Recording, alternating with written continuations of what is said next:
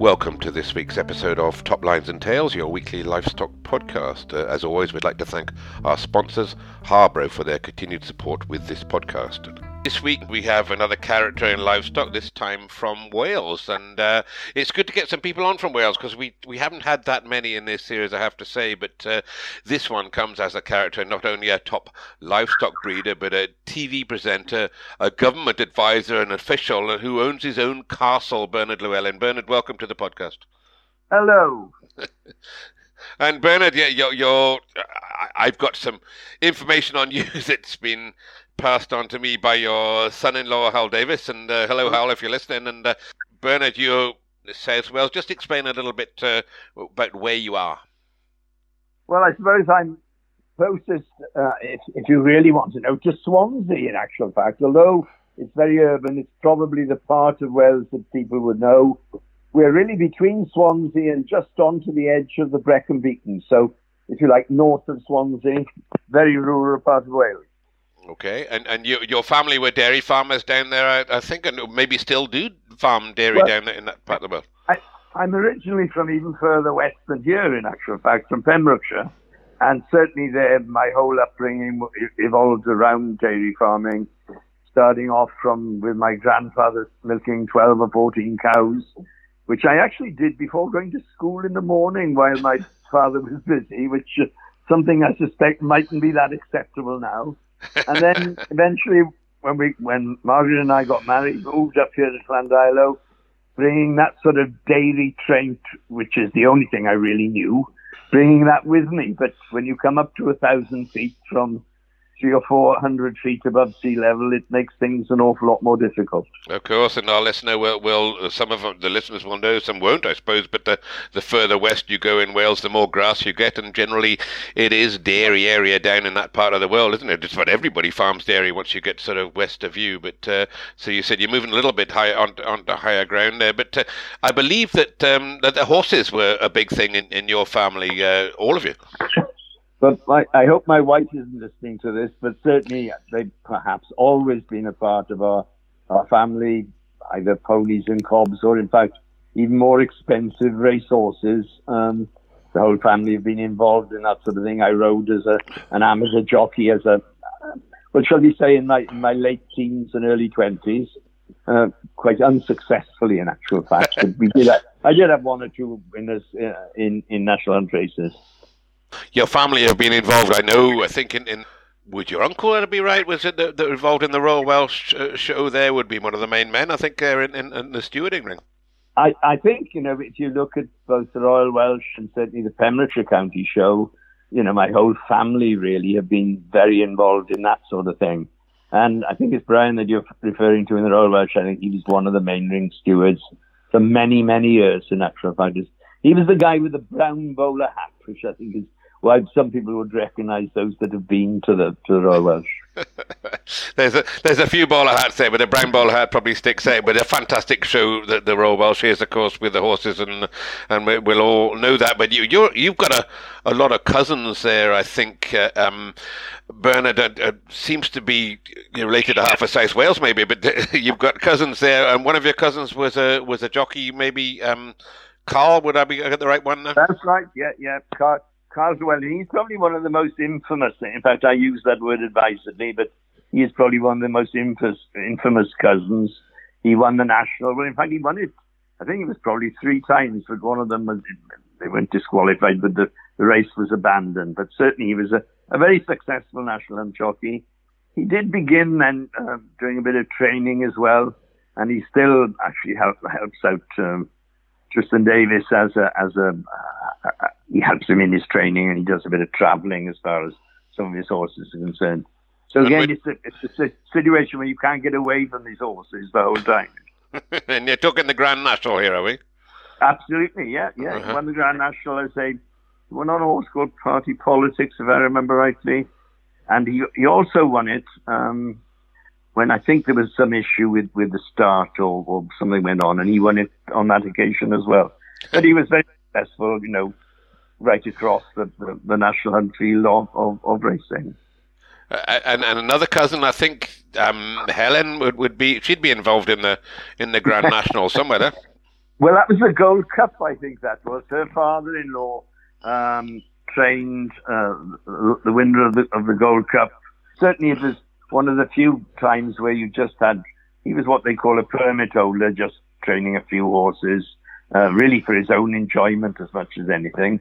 And then they had this horse that was, was quite successful and, and uh, um, went on, I say, to win the Gold Cup as, a, as an outsider. So, again, another family involvement, as you say. An, an easy win. He beat he beat a horse called Desert Orchid, I believe. That's the one name that I did remember. I mean, Desert Orchid was, you know, he was, he was one of the horses of our time, uh-huh. and he, I remember him being hot favourite for that for that particular race.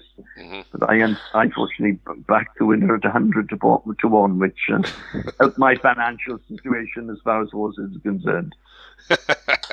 well, and, and, and just go on to yourself and your own your own prowess there, big man, and the young farmers, I think, and and uh, you you travel with the young farmers, uh, and um, for all the cattleman, you you got a bit of sheep shearing in there as well.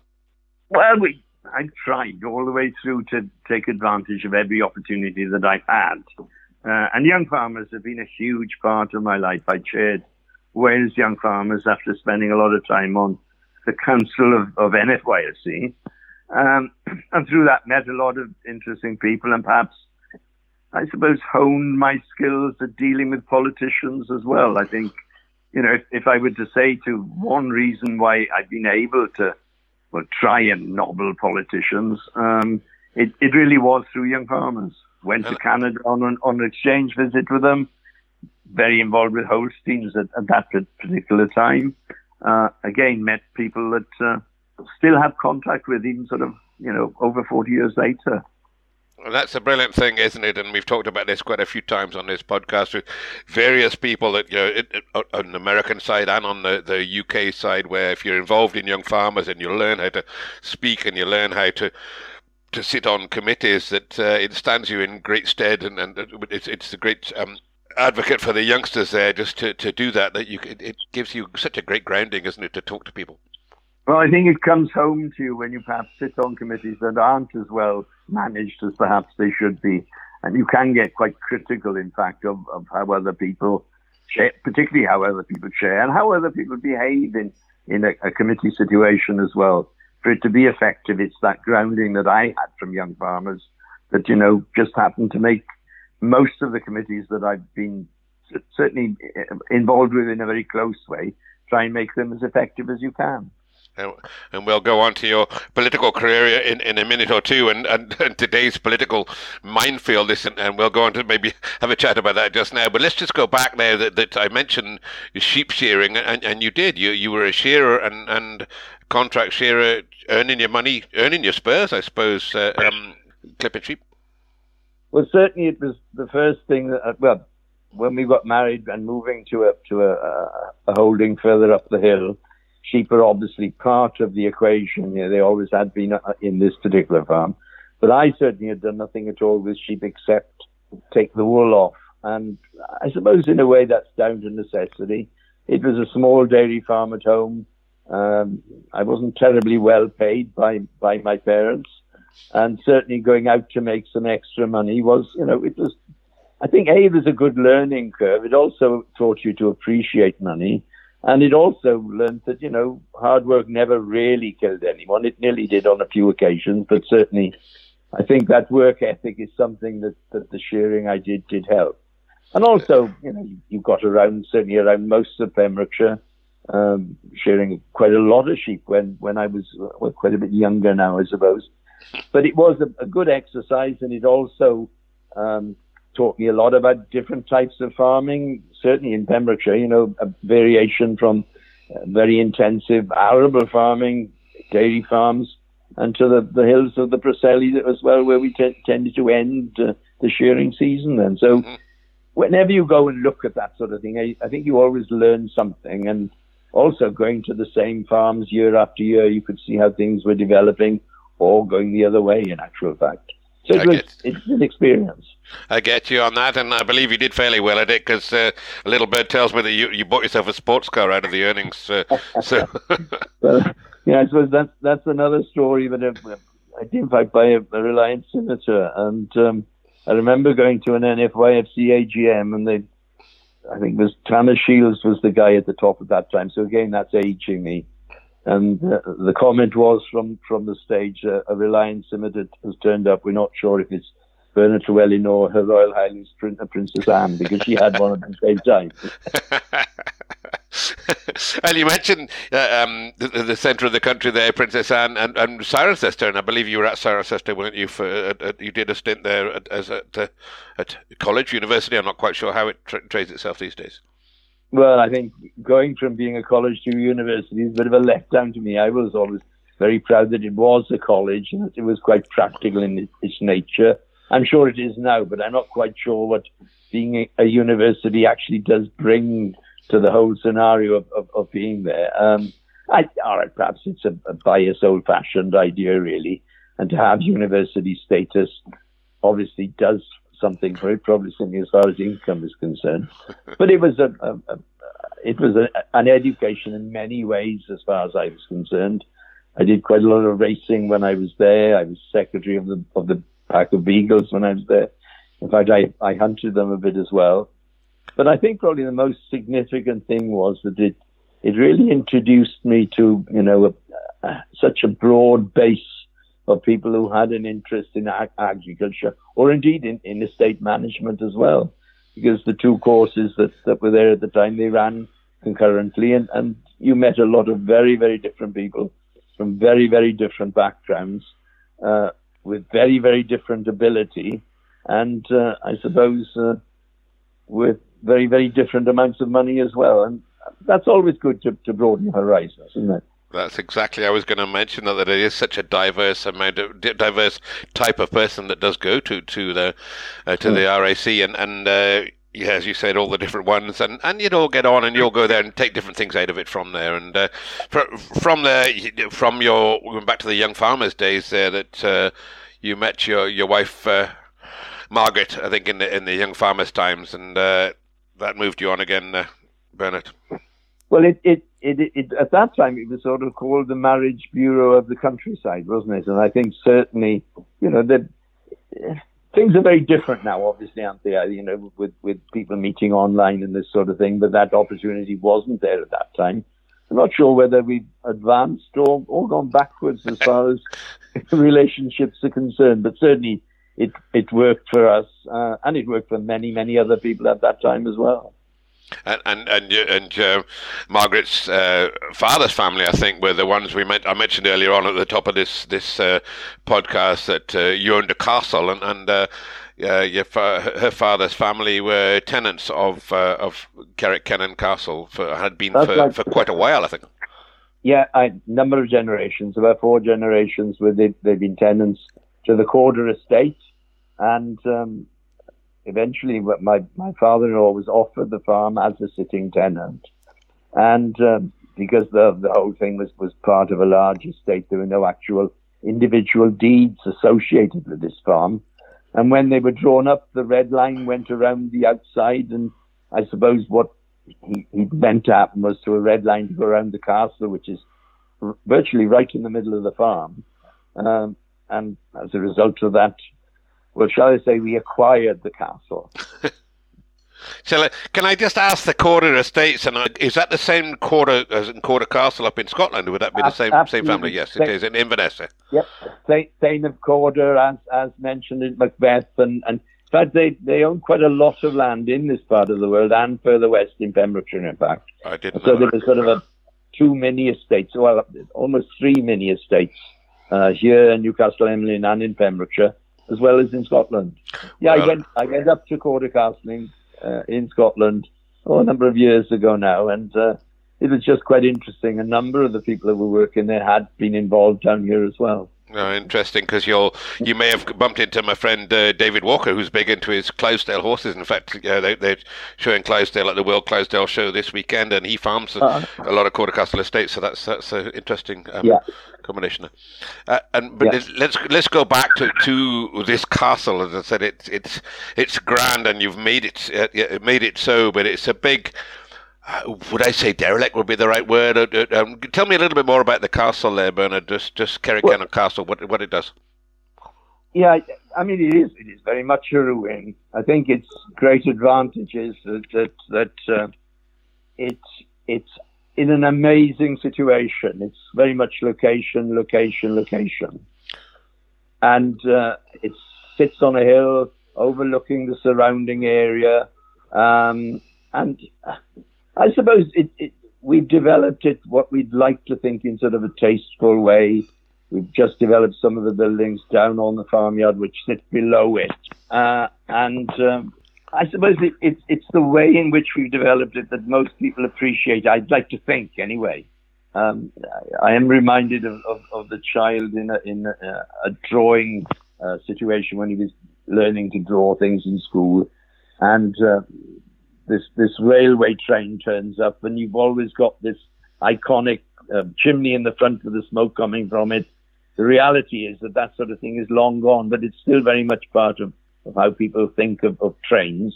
And in the same way, they think of farmyards with chickens around and ducks on the pond and that sort of thing. You know? mm-hmm. So it's, it's retaining the characters is what we've tried to do. Okay, and and uh, we'll we'll just go on to the castle a little bit more and what you've done with it since. But I mean, back then you, you, you would be when you took the farm over there, you'd be milking still and, and back into yeah, milking yeah, Friesians yeah. And, and, and, uh, and and and competing with Friesians as well, competing with your livestock anyway. Yes, well, in a very small way. I mean, there were some very high-powered herds in Carmarthenshire at that time. Uh, the, the, the Grove herd in particular was, was renowned for, for Friesian cattle and in fact went on to, to deal with Holsteins as well afterwards, and they'd be not near neighbours, but certainly they would have been very much acquaintances. And there were several other as well, you know, around Llandilo too. But they tended to be milking in the valley, whereas you know we're at almost a thousand feet here, and I think we learned quite early that competing either with Pembrokeshire or with the Towy Valley was difficult when you know your winter was perhaps an, an extra month longer, mm. really, yeah, yeah. and and grass was a bit slower getting going. Sure, sure. I mean, it, it definitely it, the geography and, and the altitude tends to, to make a difference to the to the, the especially the dairy world to all livestock world, I suppose. And you ended up selling the selling the milking herd, I believe. Well, most of the cows went went back to my father, in actual fact, and then we sold some off as well he was expanding at that time back in Pembrokeshire. And um, so, I say, most of them ended up down there. But certainly, you know, it, it, it was a decision really that, that it was forced upon us both by um, the pressure that tourists were starting to put on the farmyard. As you said, you know, a lot of dairy cows and, and tourists don't really mix that well. Sure. When you see a, a, a lady trying to walk through a bit of cow muck in high heel shoes. It uh, well, it, it, does make you think. You know, should I really be doing this?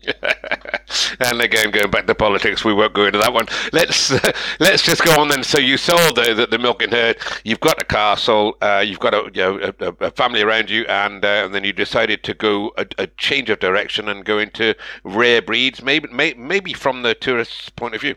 I think with you know part of, of, of, that decision really was to add to the castle. I always think of, of, of, the castle as sort of the, the backstop or the or the you know the last thing that that probably would, would, would fall over, not so much physically, but obviously as far as as a, a, a financial attribute is concerned. So no matter what we do, people are going to come here. But if if we can capitalize on that by either selling them something or keeping them here longer or getting them more interested or getting the profile of the place up, it was obviously going to be a plus. And I, I suppose the, the, castle made that something which wasn't quite as, as, or it was an easier decision to make when people are already coming to the castle. And we had, in fact, sort of tried to do a little bit before that. You know, initially it was only sort of sell, selling postcards from one of the one of the rooms uh, as you went into the house, and then ice creams and that sort of thing and then it developed from there. I mean, I think people use this term organically, um, but it was very much like that. As we made a bit of money, we put it back into that side of the business rather than into the agricultural side. Before we go on to the, the, the different types of, of uh, stock you put on the disc, go back to the castle there, there would be an upkeep you know, to, to keep that going. I mean, I don't know and, and what sort of state of ruin it is, but there would be an annual upkeep to, to, to maintain that financially, which would be a draw, be a drain rather. I, I think with all that, particularly with scheduled monuments, it really is, is about the standard that's expected by government to for the upkeep of that.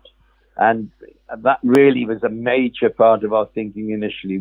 But what we've actually done is we, we formed a guardianship agreement in conjunction with Cadw, which are the equivalent to English Heritage. Okay. So they're, they're, they are, A, they, we share the gate receipts, um, a percentage coming to us and a percentage going to Cadw.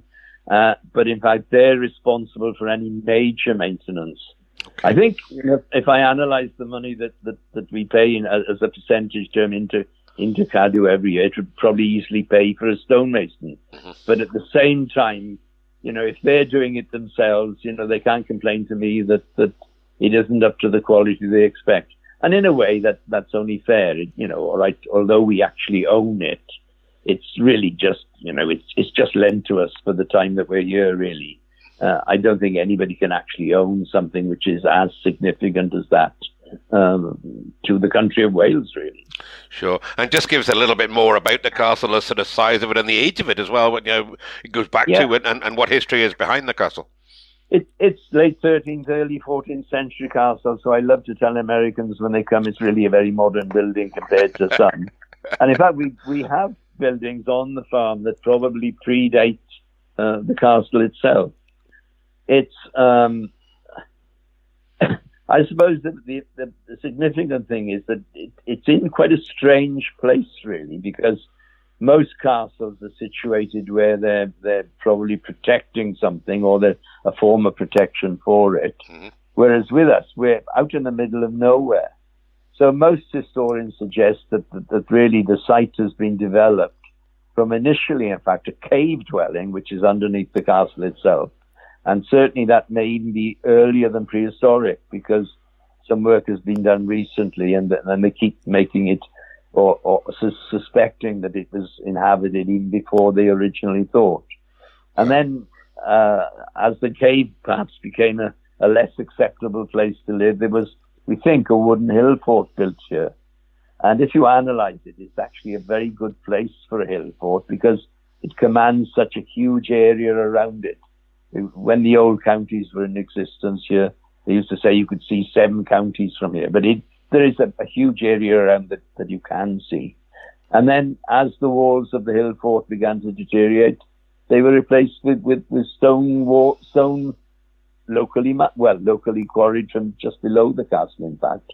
So the whole site really is a progression from a cave dwelling uh, to a wooden hill fort and then the stone castle. I can see why you say it's uh, relatively modern. We're talking probably two, three thousand years and, uh, well, and behind. Well, and what no, sort of size are we looking at, Bernard? What's You'd probably get about seventy cows inside it. I suppose you know that that sort of building size. It, okay. It's it's quite an involved building. There, there what they've got there are outer wards to it as well, which would have been the first defence of it. Although it's difficult to really make a, an argument why it needed to be defended, but uh, certainly it's, uh, I say, quite a sophisticatedly designed um, building. Although, in actual fact, if you to look at it as sort of from a, a drone or something, it is it's a series of squares, and then you have to put it together to see how it's designed to, to be defended.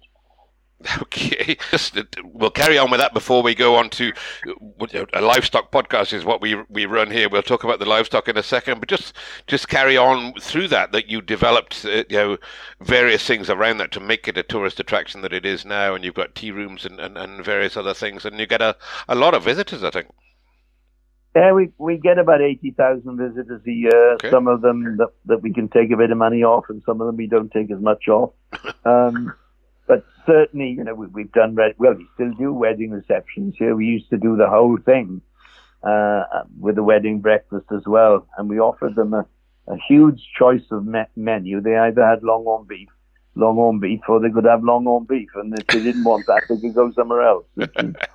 Perhaps an attitude that not, not every re- retailer is able to, to adopt. But it's just part of the principle why we did it anyway. So, sure. you know, you have to stick to your guns. Sure, sure, and yeah, that's brilliant that you have that. And we mentioned the rare breeds, and as I said, as a livestock podcast, you you've had uh, Soay sheep, I think, and Balwen sheep and Welsh black sheep, but I mean, it's the, the, the Longhorn's probably the main one. But just talk us through the other animals that you you had there before you got into the Longhorns, or maybe at the same time. Yeah, well, I I think it was almost by accident. In fact, one of your previous contributors, um, Peter Close, uh, we went to the rare breeds sale up in Stoney.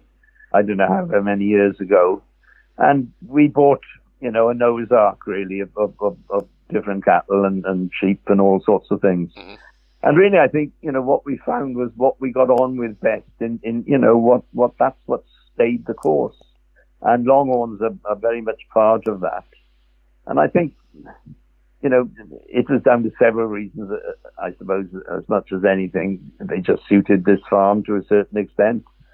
They were very attractive, and we, we we've done a lot of work over the years in what they call dressing film sets where we supply animals to go on mm-hmm. within period dramas and that sort of thing.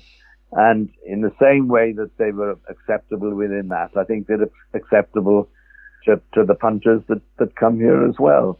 I think we perhaps over, overestimate uh, uh, the knowledge of, of, of, people who live outside the countryside. You know, urban dwellers tend to have, well, it's something with horns, so it must be a bull, that sort of idea. So we've tried to keep something which which is attractive enough to be different, and yet at the same time, you know, produces half de- decent beef. And, and be relatively easy to manage.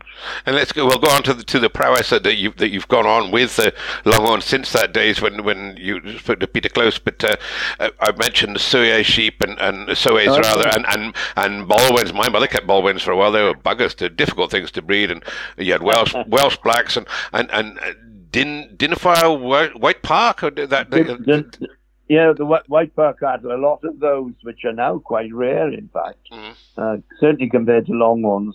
Um, we had Dinever was one of the places where two or three White Park herds were. Well, they were the only ones that were remaining, really. And uh, Dinever is, I think, is the basis for most of the White Park herd book at, at the moment. Okay. We had some of those originally. But we actually sold them back to the National Trust, which seemed to be quite a good idea at the time.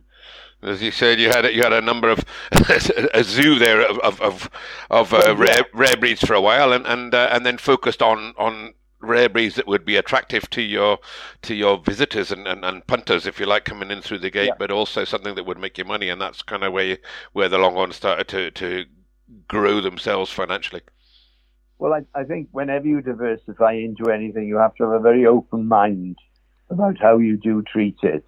And certainly, you know, if there's an opportunity there to set to sell what you're producing, that's all, all obviously going to be central, really, to your to your choice of animal. You know, the the Soays were lovely, and, and, and they they really did look good up on the castle because it's it's a high mound as you can imagine, mm. and these little brown things running about there that most people thought were goats anyway. um, was and you know. It, it, it, they weren't the most productive of things, although in actual fact they do produce more milk per kilo of body weight than any other sheep, as I understand. Is that right? Well, that's a, well, that's, that's a fact. That's what I've been told, anyway. Yeah.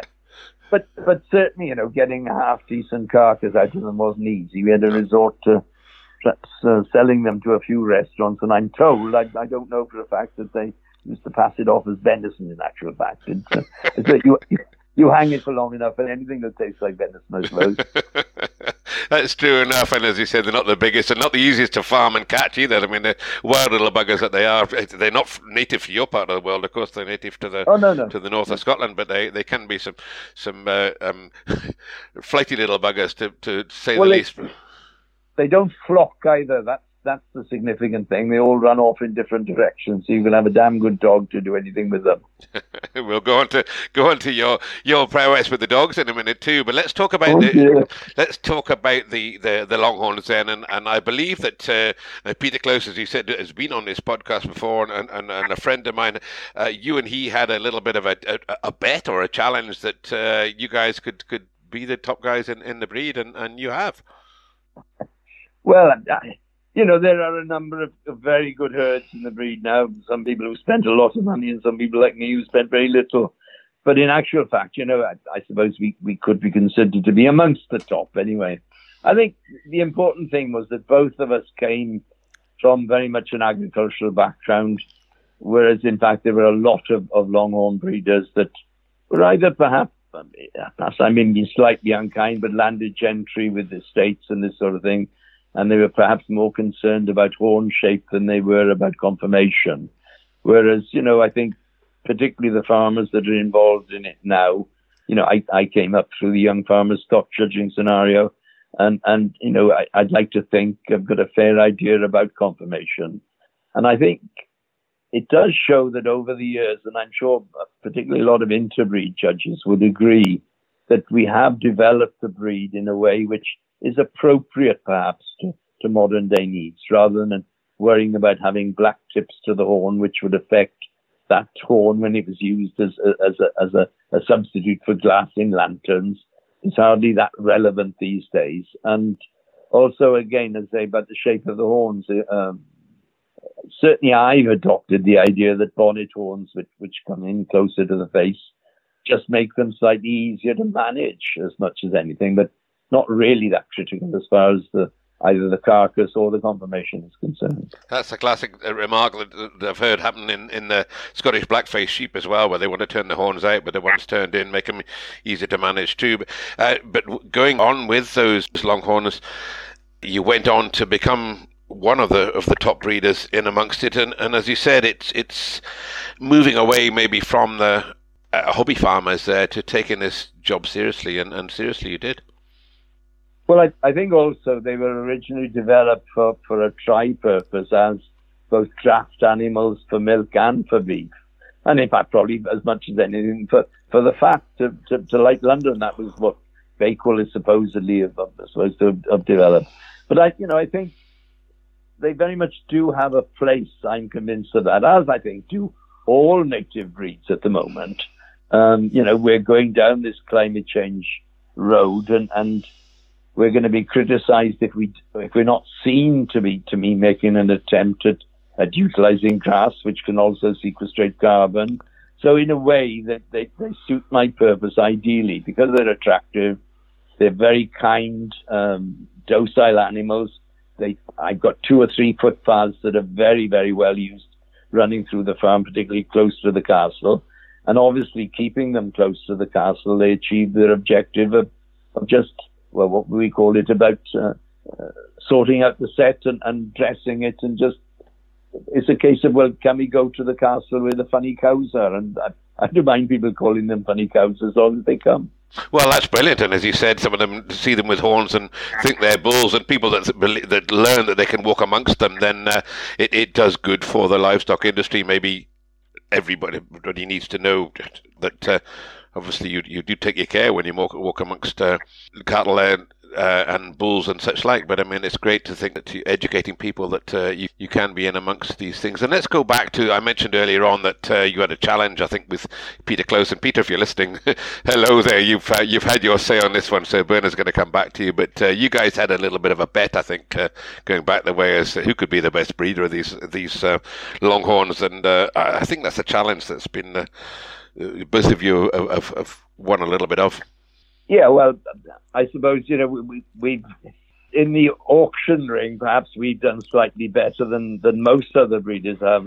Well, in fact, uh, recently that, that that's been topped as well. But certainly we we sold a number of bulls that rate amongst the most expensive bought at auction, and it's still not big money compared to the limbs and the Charolais and that sort of thing. But at the same time, you know, our costs are not as high either. You know, they, they don't guzzle food in the same way that some of these continentals do. But certainly, I would never dream of suggesting that uh, I could even compete with Peter as far as this sort of master breeder idea is concerned, because his experience and the fact that what he is able to do is he, he's able to sell his best and still keep his best, if you know what I'm saying. he's, he's, he's quite clever at doing that. And, you know, we've only really sold you know, sold bulls um, successfully, or we've had half decent money for females as well. But certainly, bulls is what we seem to do well, and I think that really is down to depth of breeding. I think perhaps people probably keep bulls because they think, oh, this one has come and it's okay. But if if mum is, is pretty rough, it's a, it's a pretty dangerous thing to do to, to keep a bull out of a poor quality cow. Um, certainly, you know, I think, well, it obviously it's, the same as far as all livestock is concerned.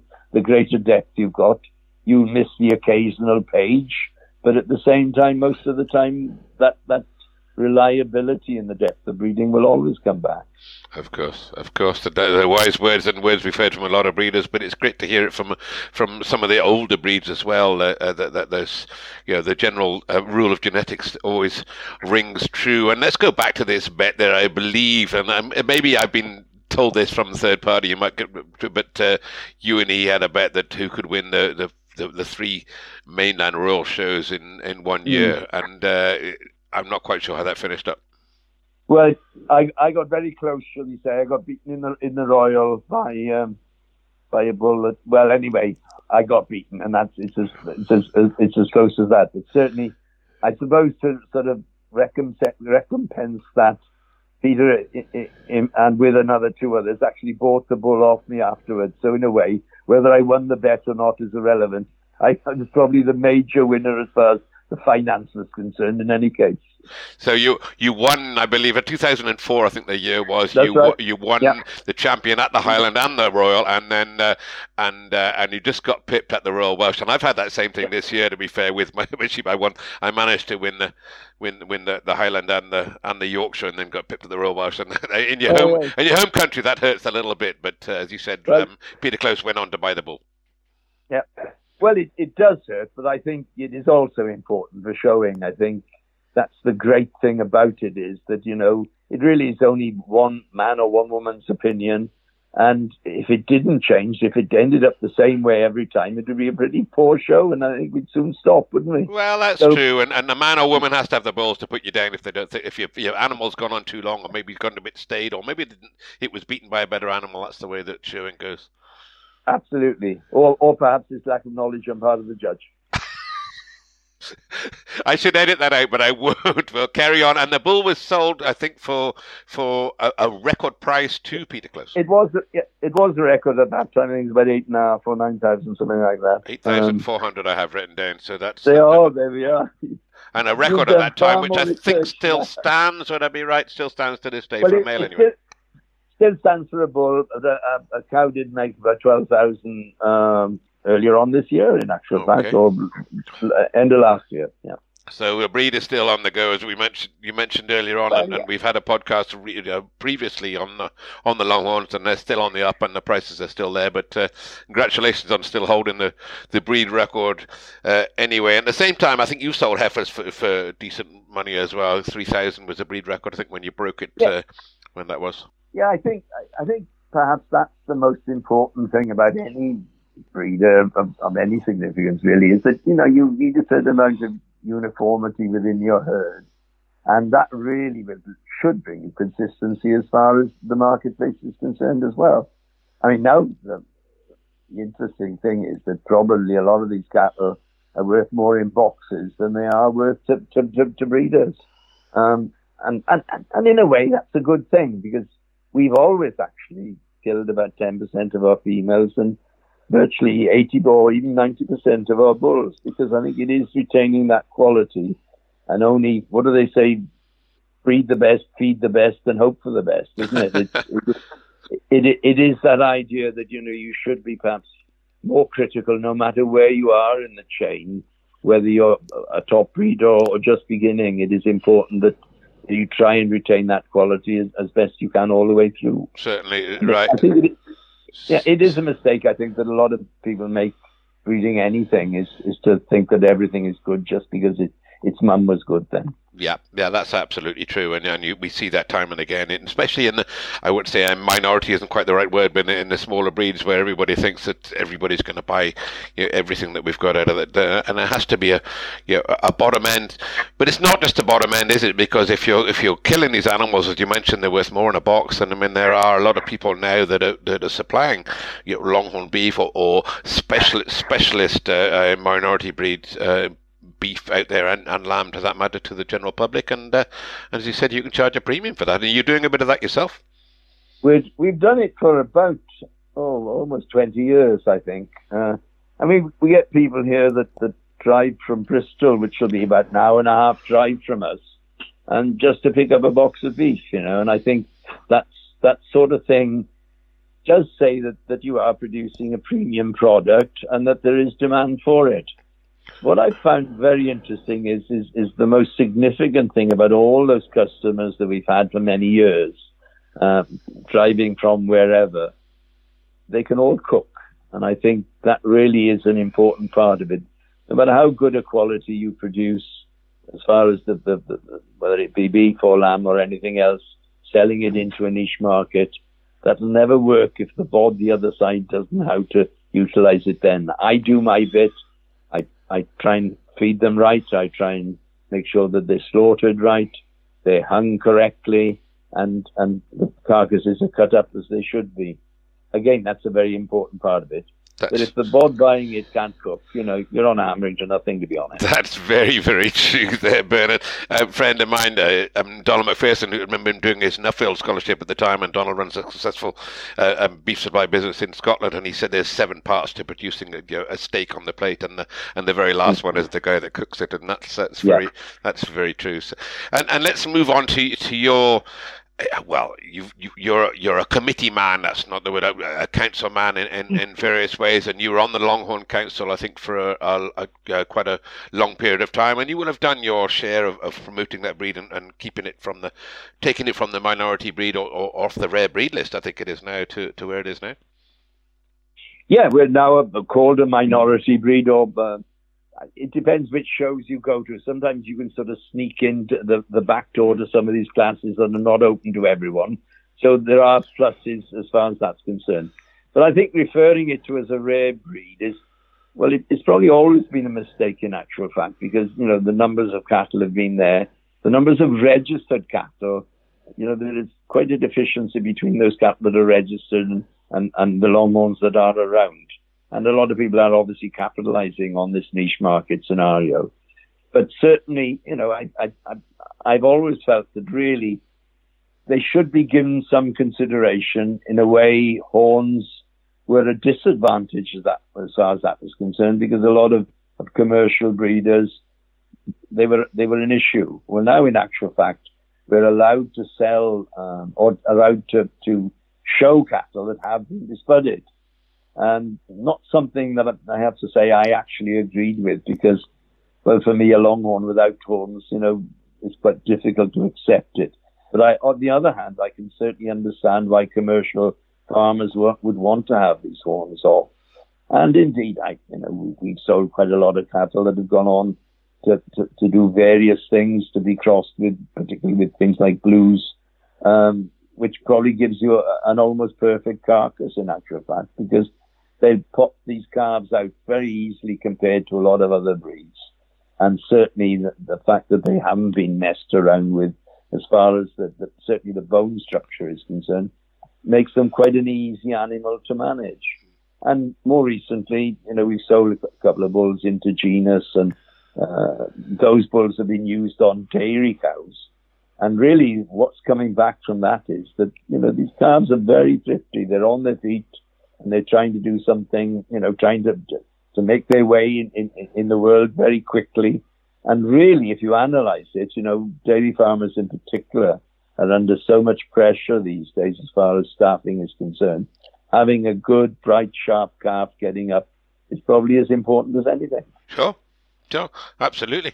Absolutely, and, and uh, as you said, the Longhorn doesn't necessarily have to have a Longhorn, but it has the quality of all that. And going back a long time, of course, it, I mean, the Longhorn will be probably older than your than your own castle there in in, uh, in, yeah, in, yeah. in, terms of where it started. And let's just go on to do what else, because you're a man that does get involved in a few things. And I mentioned mm earlier on that uh, you know, I think at the top of the podcast here that uh, you you are a politician and an advisor, and, and you've been an NFU delegate in Brussels, and uh, that that is something. Politics at the moment are on, on the agenda, but let's just let me let me know a little bit more about uh, what you were doing in Brussels.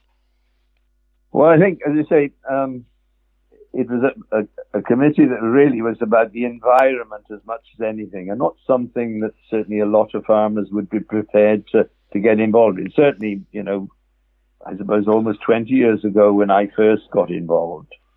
But really, I think, you know, we have a, a, an obligation almost, certainly those of us that are able to communicate a, a message and express ourselves, to get as involved with, with politicians as, as, as best we can, really. Uh, I think it might be fair to say that an awful lot of farmers wouldn't want to go down that road. So I think if you if you feel that you have the ability, or at least probably that the uh, what's the word I'm looking for, the patience really to to to put up with politicians because they have to be dealt with, whether we like what they say or what they don't say. And certainly at a European level, uh, the meetings I used to go, it was, it was called the Agriculture and the Environment uh, Working Group within the Commission itself. And it used to be sort of a, a, a two or even a three day meeting.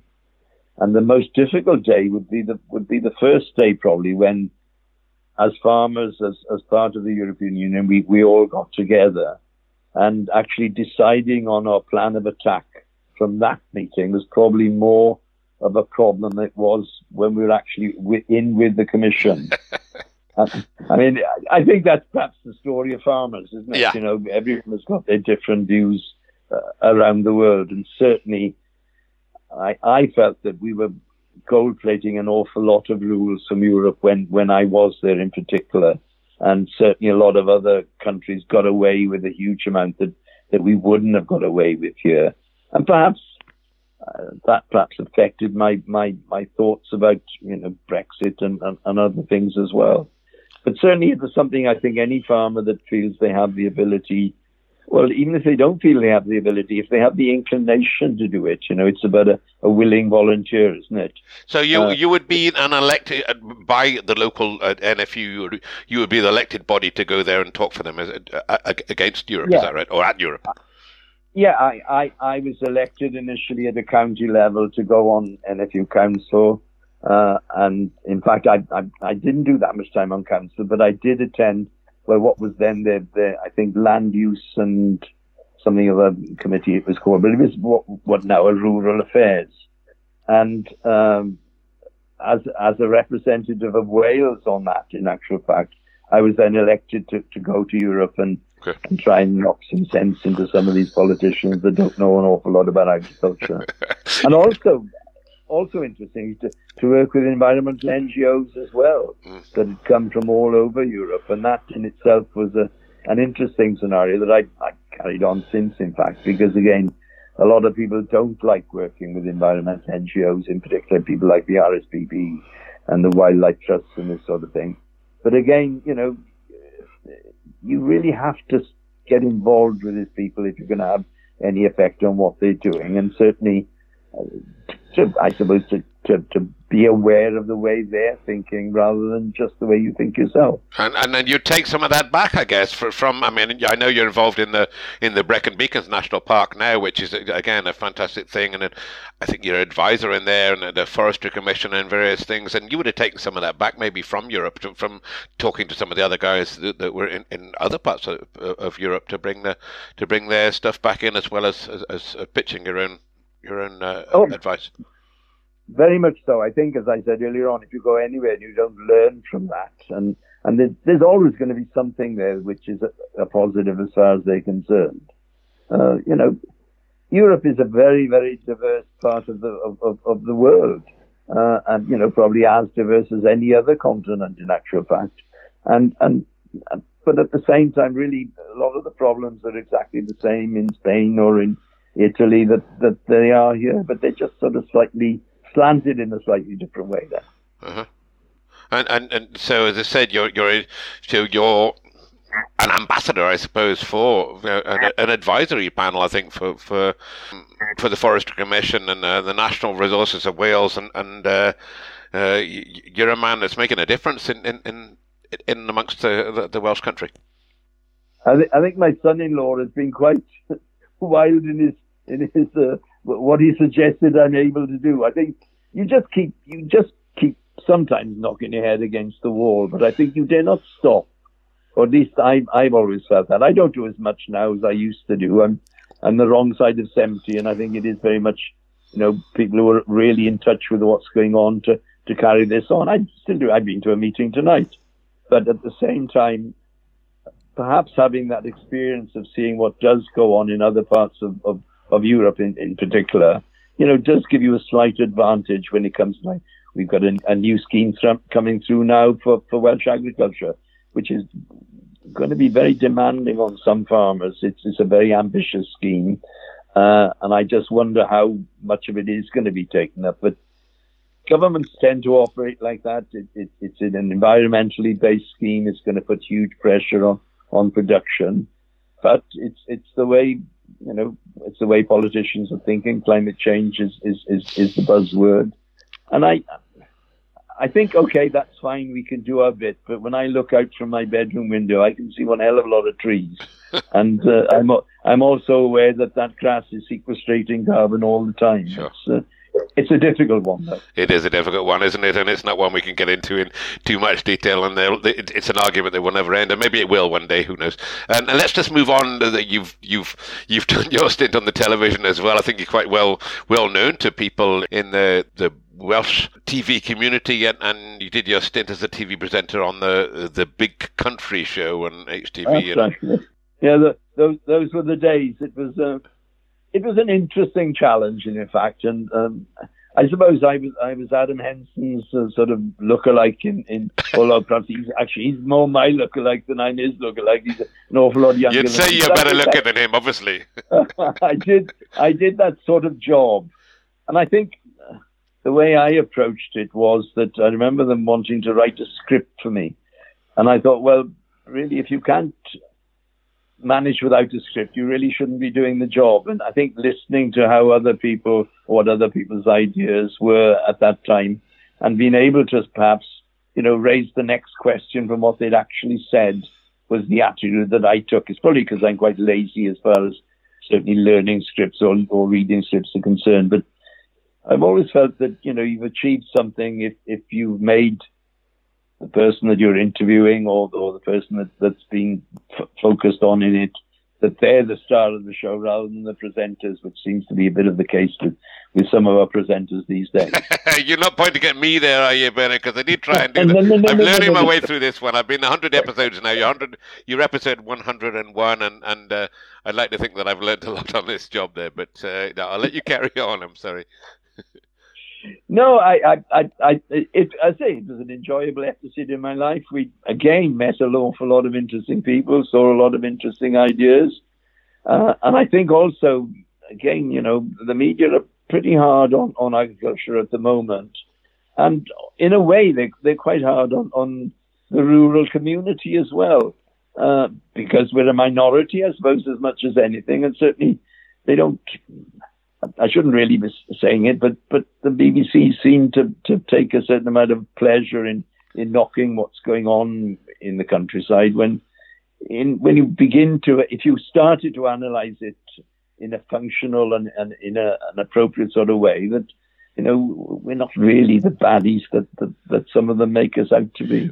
And certainly you know thinking that we're going to be the answer to all the climate change problems that, that industrial producers have. I think, you know, I do object to that, you know, quite strongly. Mm-hmm. Okay, totally agree with you on that, and most of our listeners will agree. And as well as I said, you've yeah, you've you've made a few, few, films and supplied livestock. You mentioned earlier on for films and TV programs, and yeah, that will bring its challenges, wouldn't it? I mean, I can imagine film crews and, and, and everything else in there. It's something that uh, that would, would stand you in good stead, but dealing with all these, these TV and media would be uh, would be quite an interesting challenge. I think as long as you accept the, the, the the idea that most of them will know nothing at all about anything. uh, as far as as far as livestock are concerned, certainly is perhaps a good wet place to start, and then just take it from there. Really, okay. I think you know we we all if if you accept the advice of, of a so-called expert, you know you you have to be prepared at least to go some way towards what they want. If you say that an animal is not going to swim in a in a lake for, for, for two hours, well, okay, they accept that sort of thing quite easily. But if you say to them, well, look, if it went in this way, uh, instead of going in that way, it's a more natural thing to do. Uh, they soon learn when it doesn't happen the first time, and then it happens when you, you know, they they have to have a certain amount of confidence in you in the same way that you have to have a certain amount of confidence confidence in them. But it was uh, it was it was fascinating. Met some you know interesting people and and and uh, did some things that I really wouldn't think about, or most people wouldn't think about doing anything. But it was quite well it was quite well paid, so I I coped.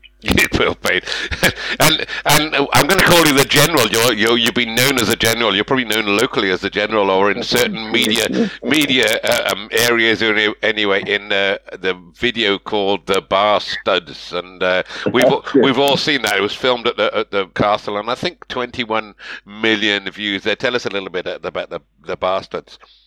Well, the biggest thing is that I should really have concentrated on how many people are going to view it and been paid on that. That would have made far more sense. And it was just an idea that, that a company came here with about putting LED lights on sheep and getting them to do various obscure things. And um, I think, again, it really was about what the limitations were. And all we really did was, was, was got sheep either to stand in straight lines and or stand in circles. And they say, most of the listeners will know that if you feed them for a winter in a straight line, you know, it comes an awful lot more naturally to them than, than if you, if you just randomly feed them. Sure. And uh, we utilize that then with a, a little bit of editing, shall I say, to, to produce quite an, a video that was watched by an awful lot of people, and I can only exceptional, exceptional, exceptional. Well, I, I think I think people are very easily pleased. That's, that's my that's my uh, comment on that, really. But but it was yeah, it, it brought, brought notoriety, I suppose, to you know what sheep supposedly could do, uh, and it, it it entertained a lot of people, and I think that was in you know probably the most important thing of all. And, Although I, I did I did turn up at a meeting in the commission and they decided to show the video there. So this idiot from Wales who keeps nagging on about various things also does other things. You know? I can imagine there in Europe, but it must have brought some some, uh, some visitors to the to the castle as well, and, and hopefully helped you out a little bit and, and financially on that way. Well, yeah, I think anything that you do in publicity terms, whether it be something like that or posing for a poster with you know a pile of sheep in front of the castle, you know, you, you never really know what the result of that sort of thing is going to be. And if it is free publicity, which, you know, obviously these things were, you know, it's a lot easier in a way to, to quantify, you know, was your time worthwhile or not? it's always worthwhile, as you said, unless it's uh, unless it goes against you. But we, we we've been on time, had a great chat here, Bernard. And I'll just go on to one thing. You have something you call a Welsh longhouse, and uh, not quite sure what the Welsh longhouse is, but it's something that uh, that you're quite proud of, I think. I think, yeah, I did talk about buildings that were actually older than the castle, and that it is one of them. It's it's the original farmhouse, and certainly if you go back before about, I think. Uh, the house that I'm in now is, is about 1870, 1880. But before that, um, it was quite common, in actual fact, to live with the cattle and, and well, particularly with the cattle, rather the sheep were always out. But it's a, a long, narrow building, cattle at one end, people living at the top end. And in fact, the longest that we have, uh, it's in the the local church record that there were 14 people living in what are basically two rooms a, a, little loft above and and and a, a room, a, a, then a box bed by the fireplace where obviously uh, the parents that that were. Yeah, I should be careful what I say now, but certainly the, the parents that were most significant as far as establishing the family were concerned. They they slept there, and the rest slept where they could then. But it it it is quite an interesting feature, and it's amazing. We we've sort of made a little bit of a museum, and it, it is amazing the interest particularly that Americans have in it, in fact, that I suppose they're, they're sort of coming back to their roots and, and anything that is related directly to how their families perhaps lived in, in the past is is quite important to them. Well, uh, um, Bernard, I think it's so fascinating.